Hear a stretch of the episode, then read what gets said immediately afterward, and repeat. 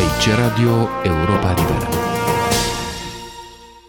În 15 februarie 2003, la București se reunea pentru prima oară nou înființata Asociația Revoluționarilor Fără Privilegii, pentru a-și decide conducerea și inițiativele, prima și cea mai importantă dintre ele fiind la acea oră intenția de a cere eliminarea oricăror avantaje materiale pentru participanții la Revoluția din decembrie 1989. Regretatul de acum Ion Caramitru, una din figurile marcante ale evenimentelor din decembrie 1989, iar în 2003 unul din liderii noii organizații neguvernamentale, a explicat Europei Libere într-o declarație în exclusivitate temeiurile acestei poziții. Un fragment din emisiunea Brevierul dimineții difuzată la Radio Europa Liberă în 15 februarie 2003.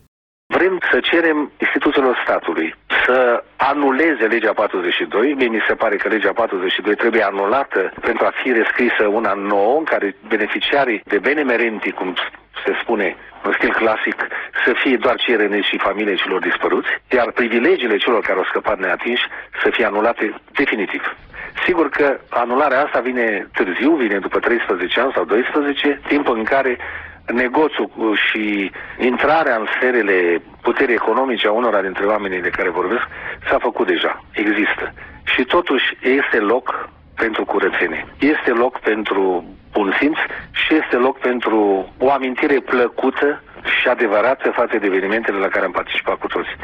Eu cred că jena care ne apucă de cu ocazia venirii fiecărui decembrie, în fiecare an, în care aniversarea acestei mișcări care ne-a scăpat de comunism devine din ce în ce mai jenantă din cauza acestor îngrozitoare pretenții care apar, ne fac pe de o parte să nu putem să cinstim cu adevărat pe cei care au murit, să nu ne amintim cu bucurie că am avut uh, curajul să, să ieșim în față și așa mai departe. Ion Caramitru vorbind de Europei Libere în 15 februarie 2003.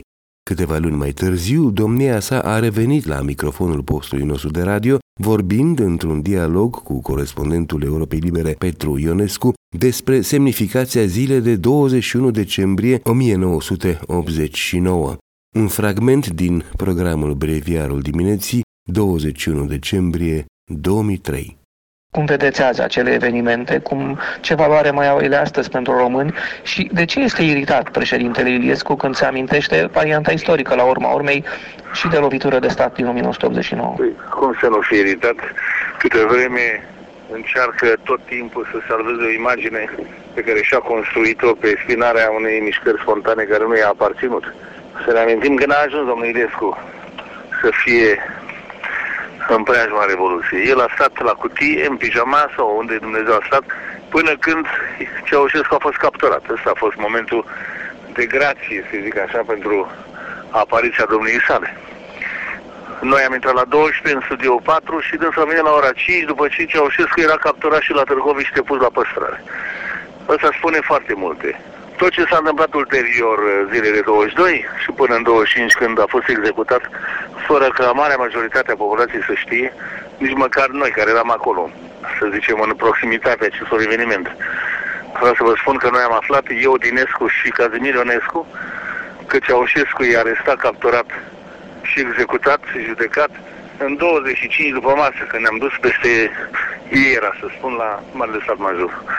Atunci am aflat și atunci am așteptat și noi cu ei împreună să vină caseta celebră.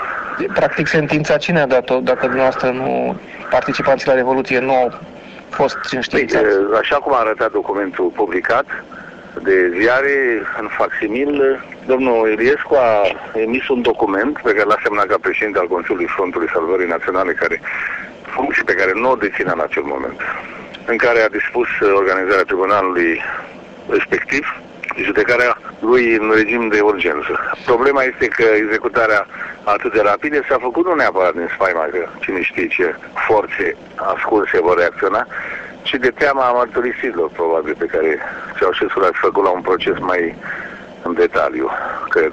Ori domnul Iliescu e mereu vexat de faptul că oamenii nu sunt mulțumiți, în general, oamenii nu sunt mulțumiți de explicațiile care se dau în jurul Revoluției.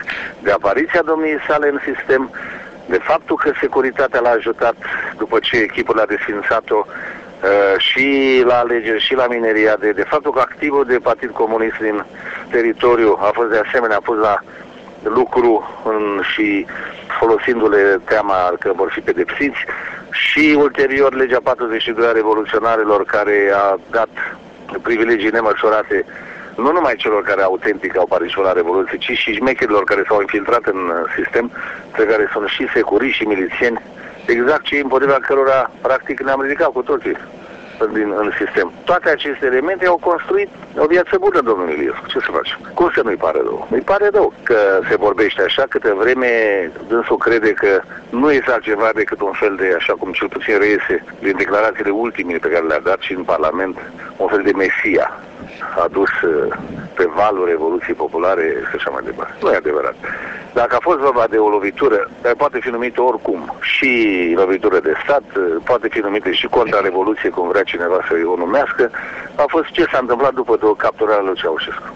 Când ei au căutat legitimitate și au întreținut uh, teama de represalii din partea lui Ceaușescu, amintiți-vă de replica lui, chiar a lui Escu, că teroriștii trag din toate pozițiile, înseamnă că toate pozițiile erau ocupate de teroriști.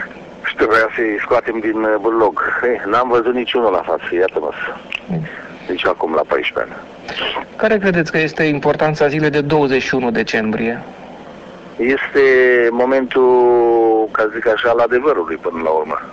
21 este momentul adevărului când, uh, făcând uh, greșeala istorică cunoscută de organizarea mitingului, Ceaușescu practic s-a autodesfințat.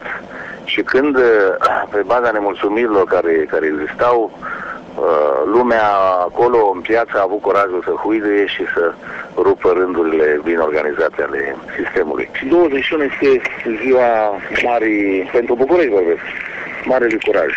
22 este ziua în care forțele anticomuniste și anticeaușiste s-au unit 25 când ele s-au despărțit, poate. Ion Caramitru la microfonul postului de radio Europa Liberă în 21 decembrie 2003. Aici Radio Europa Liberă.